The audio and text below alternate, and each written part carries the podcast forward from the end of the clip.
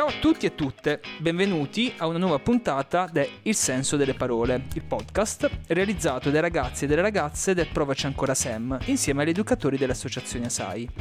Quest'anno il filo conduttore dei lavori sono state le parole, riscoperte nei loro suoni, nel loro uso, nel loro significato, all'interno delle nostre storie quotidiane. Questa puntata vedrà protagonisti gli alunni della classe seconda E della scuola Sandro Pertini. Oggi vi presentiamo un'intervista, un confronto tra alunni e professori sul tema dei social media e sul loro utilizzo. Buon ascolto!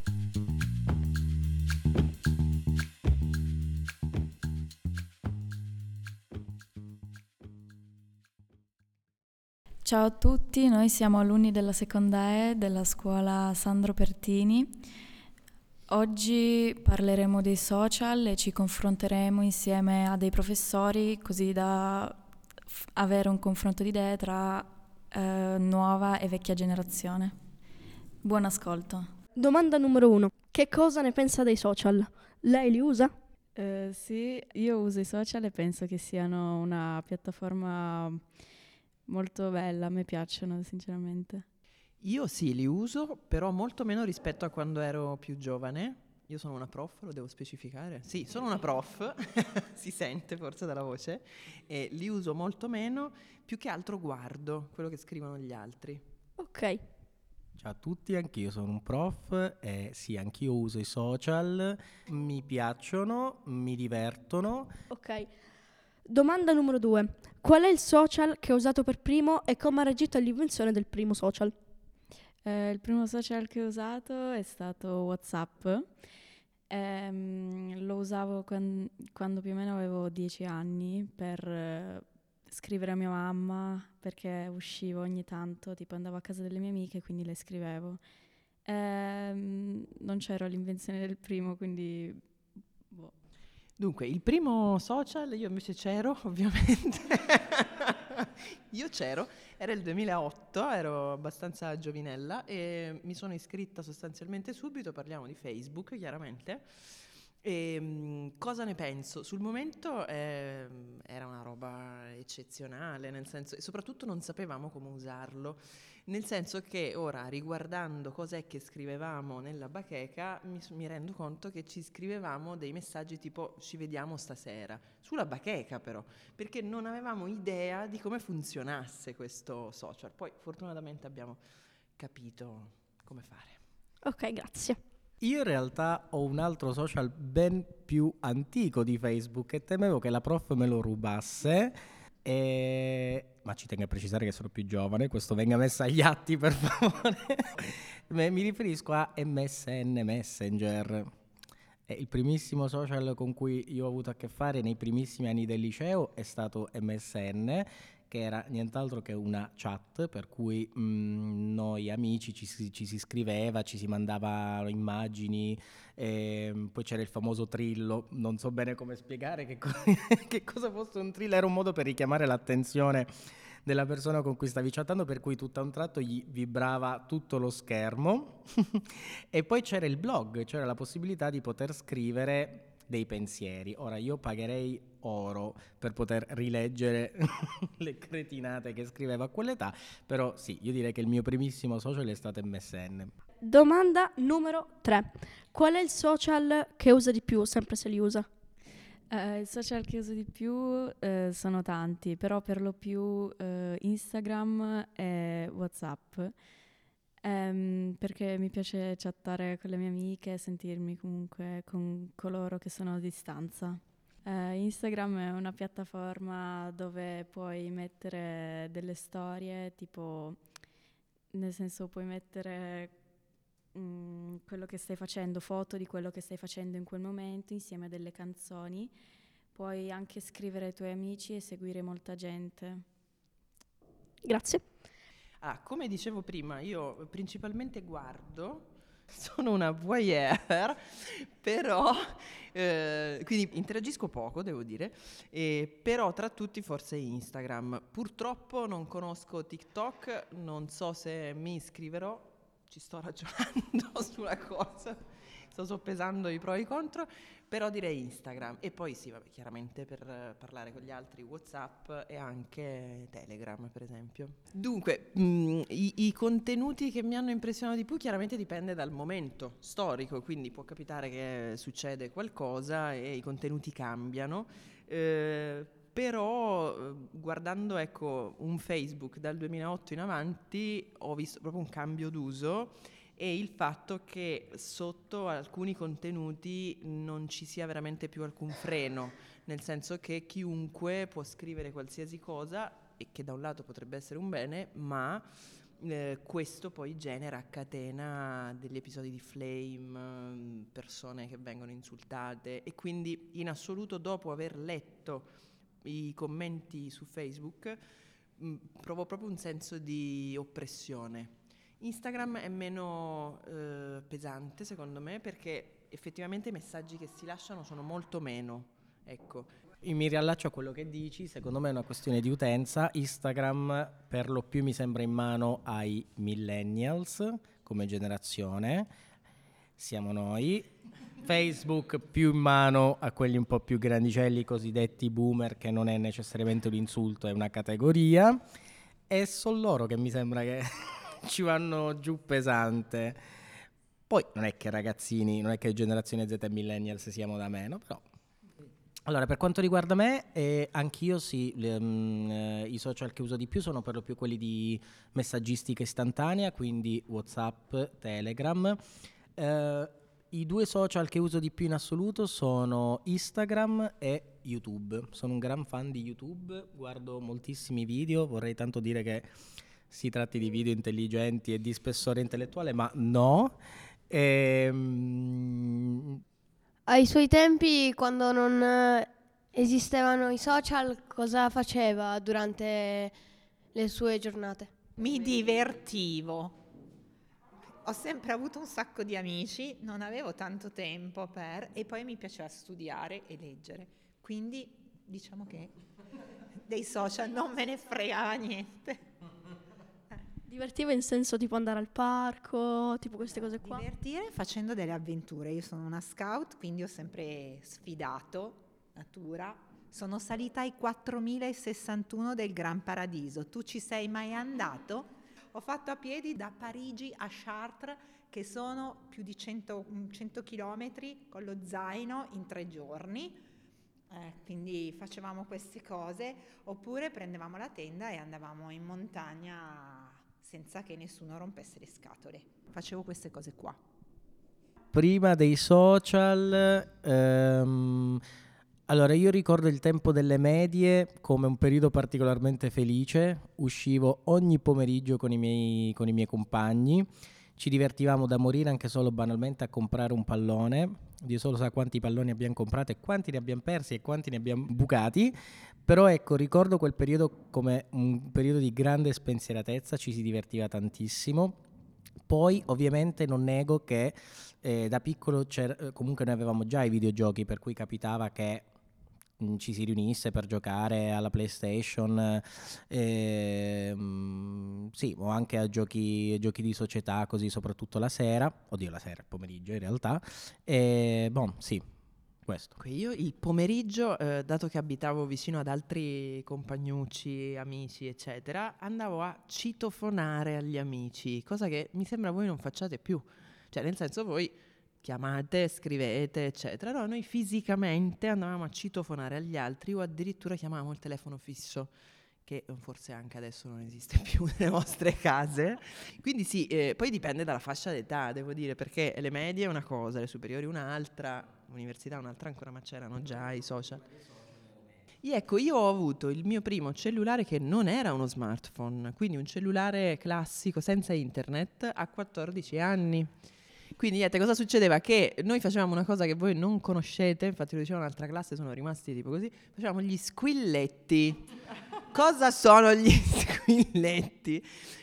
E, ehm, per far capire ad un amico o un'amica che lo o la stavi pensando, chiamavo e poi buttavo giù subito dopo. Guai se avessero risposto perché noi avevamo dei piani tariffari eh, pessimi, quindi qualsiasi scatto alla risposta costava tipo un euro e quindi era, eh, significava spendere tantissimo. Quindi lo squilletto era un modo per dire io ti penso, ma non mi rispondere perché sennò mi finiscono i soldi. Ok? E se non si facevano gli squilli era comunque motivo di lite. Ieri non mi hai fatto nessuno squillo, cioè ieri proprio te ne sei fregato di me, lì grandi liti. Per non dire quando qualcuno rispondeva al telefono ed era lo scatto alla risposta per cui poi valla a dire ai tuoi genitori. Perché si chiamano squilletti? Beh, perché il suono è quello di uno squillo. Drin. Era quello il senso, no? La mia offerta della vita, ma cioè l'offerta per me veramente della vita che mi ha svoltato l'adolescenza è stata quella della Wind con qualcosa come 4.000 messaggi gratis a tipo 2-3 euro al mese, forse a settimana, che c'era una roba incredibile. E effettivamente lì abbiamo cominciato a usare i messaggi quasi come se fossero effettivamente un social, perché cioè, sì, cioè ci scrivevamo anche solo come stai, scrivevamo C invio, O invio, M, tanto avevamo veramente una quantità smisurata di messaggi, quindi sì, questo. Uh, ma c'erano le lire quando voi vi messaggiavate? allora, c'erano le lire, sì, allora nel mio caso eh, io ho sperimentato l'arrivo dell'euro, era il 2002, all'ingresso delle superiori, mi sembra, sì. Quindi alle medie, è come se quando uh, alla vostra età io utilizzavo le lire. Incredibile questa cosa. Ma quindi quanto, cioè le lire, io non ho mai capito il valore delle lire rispetto agli euro di adesso. Quasi 2000 lire a euro, eh. Io ricordo che mia mamma mi dice sempre, allora mia mamma è del 1930, ok? E il suo primo stipendio, siamo negli anni 60, primo stipendio da eh, supplente è stato di 36.000 lire. Il suo primo stipendio negli anni, eh, sì, credo in, intorno agli anni 60. Perciò se tu pensi che con 36.000 lire una persona ci viveva, eh, questo ti dà un po' la misura. Non ci viveva da ricco, però eh, no, un insegnante all'inizio non è mai benestante, riesce a mantenersi. Eh. Eh sì, se ti, devi, se ti devi pagare l'affitto, il cibo e magari sei in due, 36.000 lire fai fatica, facevi fatica, però ci arrivavi alla fine del mese. Ecco. Io volevo fare una domanda a voce, sentendo i vostri prof raccontare della vita senza social, voi come, come ve la immaginate una vita senza social? Uh, io me la immagino perché allora, secondo la mia opinione, ai tempi si era più vivace, erano, cioè vivevano una gioventù molto più, diciamo, piena di quella che abbiamo adesso. Perché noi adesso stiamo attaccati ai social, stiamo sempre sul telefono. Invece, quando non c'erano i social, si usciva di più, si facevano più avventure, più esperienze. Mia mamma mi racconta sempre aneddoti della sua gioventù con la sua compagnia, poi lei ha abitato sia in montagna che a Pinerolo, quindi aveva varie compagnie, mi racconta del suo più grande amore, mi racconta delle sue compagnie, mi piace sempre ascoltare queste storie. Uh, guarda, io non posso rispondere alla tua domanda. Però ti posso dire che una vita senza telefono è molto diversa dai tempi d'oggi col telefono, perché quando magari col telefono puoi scrivere a una persona lontana, puoi chiamare senza andare proprio direttamente da quella persona, puoi giocare, puoi messaggiare, puoi avere una vita sociale, chiamiamola così eh, quando invece tanti anni fa invece non c'era. Però guarda, secondo me, se oggi non hai un telefono è molto difficile, come dire, farti conoscere, fare tante cose, perché adesso tipo a scuola serve il telefono, uh, in giro se ti serve il telefono, perché se vai da qualche parte i tuoi genitori lo devono sapere, magari i tuoi amici lo devono, non so. Invece quando non c'è il telefono non serviva. A scuola c'era il diario, come anche oggi c'è il diario, però c'è Argo. Secondo me è molto interessante quello che avete detto perché da una parte lei ha, de- ha precisato come percepisca la differenza nel- nelle vite, nel senso che hai detto secondo me forse ehm, voi mh, vivevate un po' più appieno, uscivate, facevate più esperienze, che a me pure piacerebbe fare, di cui sento sempre parlare, no? Quindi vi- mh, esperienze proprio a diretto contatto con persone, vere e proprie esperienze sociali. Dall'altra parte lui invece ha detto come oggi senza un social, paradossalmente le interazioni sociali che esistono oggi senza il cellulare, senza il social, comunque non le avresti. Quindi se anche per esempio voi due eh, vi ribellaste al sistema e decideste di cominciare semplicemente a uscire, probabilmente non trovereste comunque nessun altro disposto a farlo. E se voi non conosceste i trend e le cose che vanno per adesso sui social, non riuscireste comunque ad integrarvi. Quindi comunque è molto interessante questa cosa. Io riprendendo la domanda di prima, eh, un po' la stessa cosa perché la vita senza social eh, in questo momento è un po' difficile perché c'è un motivo perché si chiamano social, appunto. E anche mia madre, m- miei nonni mi hanno sempre raccontato delle loro avventure che facevano, che quando devi andarli, non li devi telefonare col telefono, ma quando mm, tipo devi chiamarli, eh, vai sotto casa o li suoni o se no li urli dal balcone e tantissime altre espe- esperienze. Volevo aggiungere che a me piacerebbe comunque vivere una vita senza social perché si è più liberi che sempre vincolati ai social. Adesso passiamo alla prossima domanda, tornando all'intervista, passo la parola a Mirko.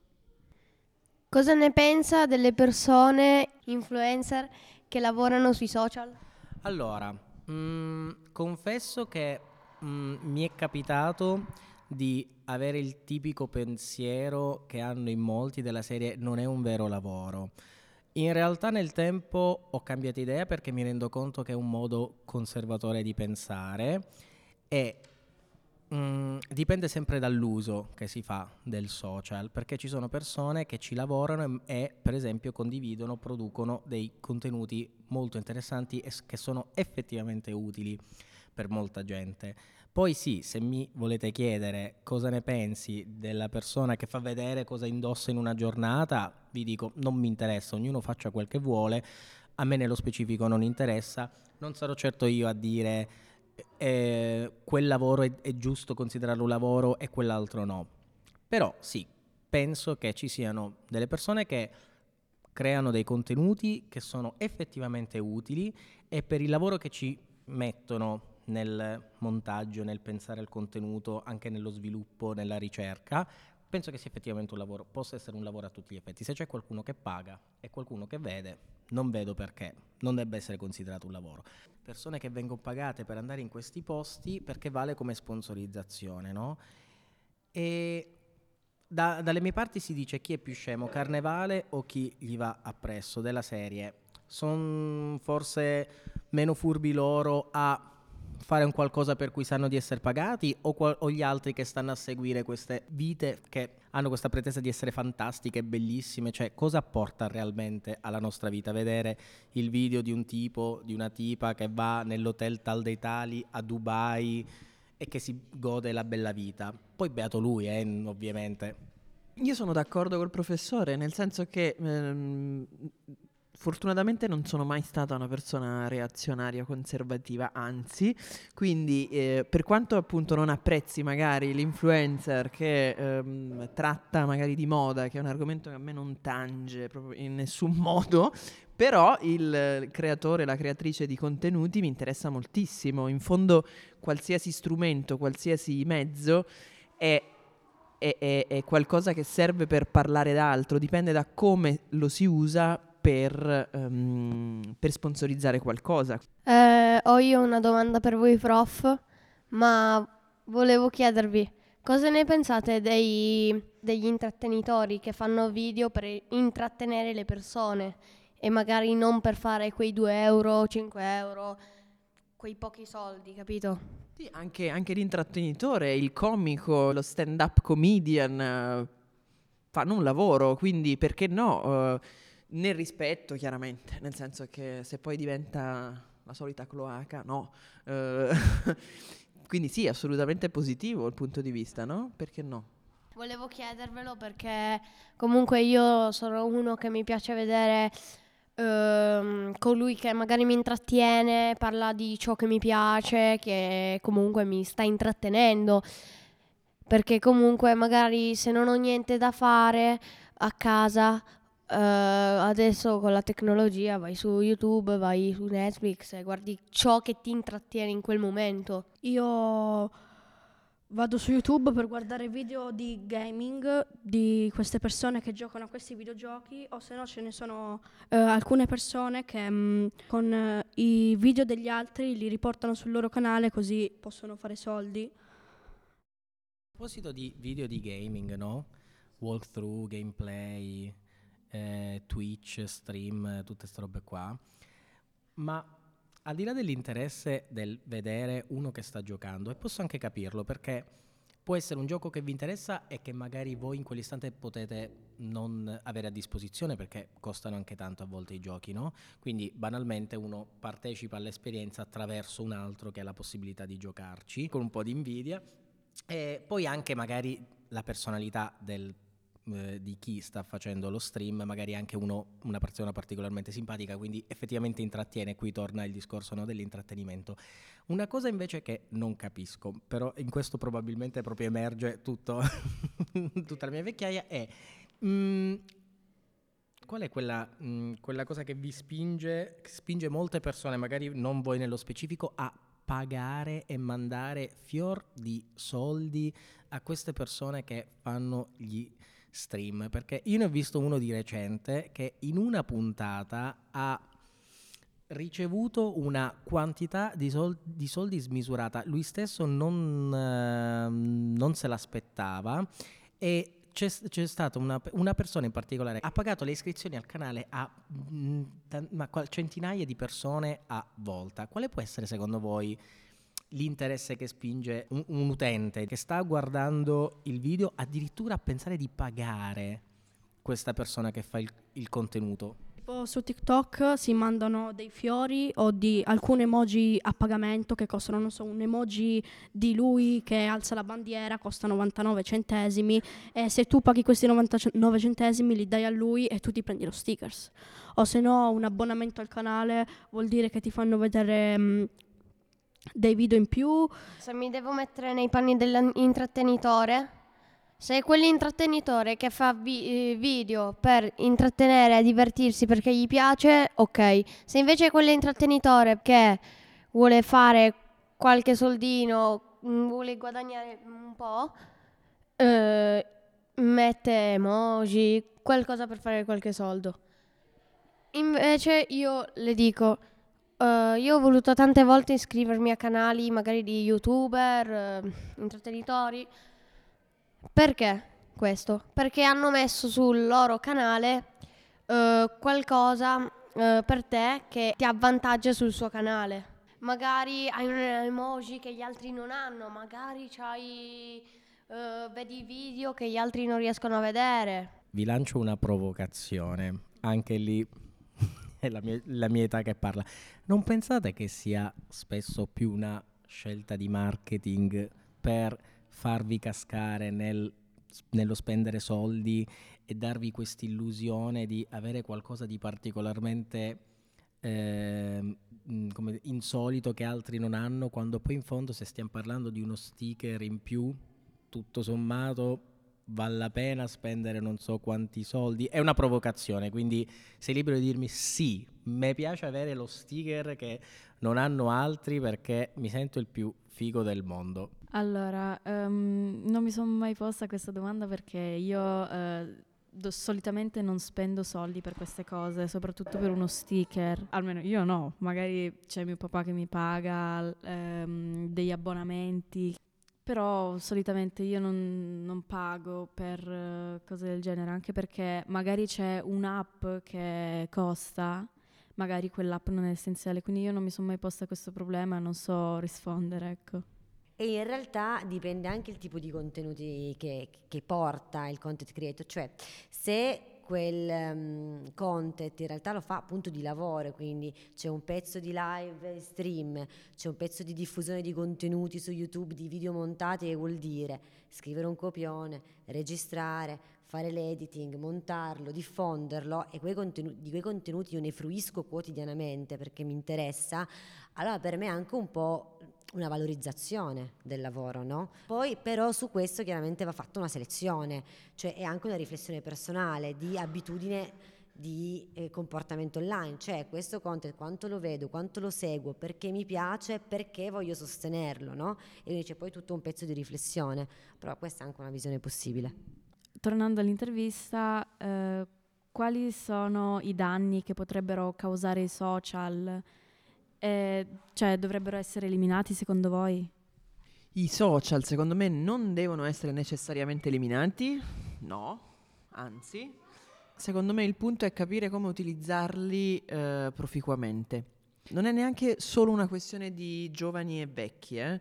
Eh, perché come dicevamo prima, eh, su Facebook ci sono principalmente i boomers, che sono le persone nate dopo diciamo, la seconda guerra mondiale, quindi dei vecchi ormai, sto scherzando, però sono persone che quando sono poi arrivati i social non avevano il lessico, non capivano come utilizzarlo e continuano a non capirlo. Cioè non si rendono conto che se scrivono qualcosa lì sono passibili di denuncia, che possono essere incriminati se eh, prendono in giro altre persone, eccetera.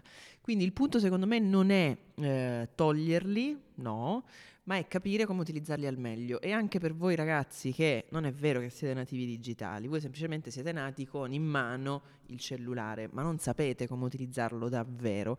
Bisogna capire, e la risposta non è per niente scontata, come utilizzarli positivamente, creando contenuti di un certo tipo, eh, attrattivi e evitando i rischi, ecco. Comunque anche nei content creator tu crei questa cosa, ma devi stare attento anche a quello che dici, perché um, puoi essere denunciato per uh, i contenuti che dici, quindi uno dei danni è anche quello che ti esce dalla bocca, ecco. E finalmente direi anche perché i social, secondo me, hanno eh, dato l'illusione a moltissimi di essere veramente liberi, di poter dire tutto si confonde questa libertà con la libertà di pensiero, che non è la stessa cosa. Io sono libero di pensare quello che voglio, ma come si suol dire, la mia libertà termina nel momento in cui inizia quella degli altri. Io non sono libero di insultare, non sono libero di augurare la morte, quello è il limite. Quindi ben venga finalmente qualcuno che in questi social forse ponga dei limiti da questo punto di vista. Per quanto riguarda invece i rischi dei social, io sottoscrivo quanto ha detto la professoressa, anch'io penso che stia tutto davvero solo nell'uso, in come questi vengano adoperati. Banalmente, ora faccio veramente il professore pesantone di lettere, i greci usavano una parola ben precisa che era metriotes, che significa la moderazione, cioè spesso banalmente chissà che la soluzione non stia anche nel... Mm, mm, in come lo usi, ma proprio cioè né un eccesso né un altro, la moderazione, perché nel, nell'eccesso né, il contrario ovviamente è positivo, no? Come diceva prima Mirko, un, una persona che ormai non, che per esempio non fa minimamente uso di social è una persona effettivamente che in questo periodo storico difficilmente si re- saprebbe integrare col resto delle persone, non coglierebbe battute, non coglierebbe ehm, riferimenti. Non... Di contro l'eccesso sappiamo bene che può portare anche, quindi pro- probabilmente chissà che banalmente come al solito, eh, saggezza classica ci insegna che stia tutto anche un po' nel medio, no? cioè nell'avere un giusto uso a metà, ecco, tra i due eccessi. Io penso che eh, gli influencer ci sono nei social l'influencer, i fan e gli haters. Eh, quando tipo un haters in, insulta uh, un, um, un, influencer, i fan stanno con l'influencer, eh, si crea un, tutta una specie di casino e poi ci devono rimettere pure le linee guida che sarebbero eh, un po' i controllori della piattaforma che se tipo tu scrivi come su TikTok, una parola che non dovrebbe essere usata, eh, ci sono le linee guida che ti bannano da quella piattaforma e non puoi più usare quell'account, non puoi più vedere video, non puoi più fare video, eh, rimani anonimo. Metto di dire che secondo me di base non è solo questione di limite dell'hater, cioè proprio il, il, concetto stesso per cui se tu senti di dover insultare una persona che non ti piace, ma non la guardare, cioè non, a nessuno frega realmente il tuo pensiero contrario, quindi già di base dovrebbe esserci forse un'educazione a prescindere.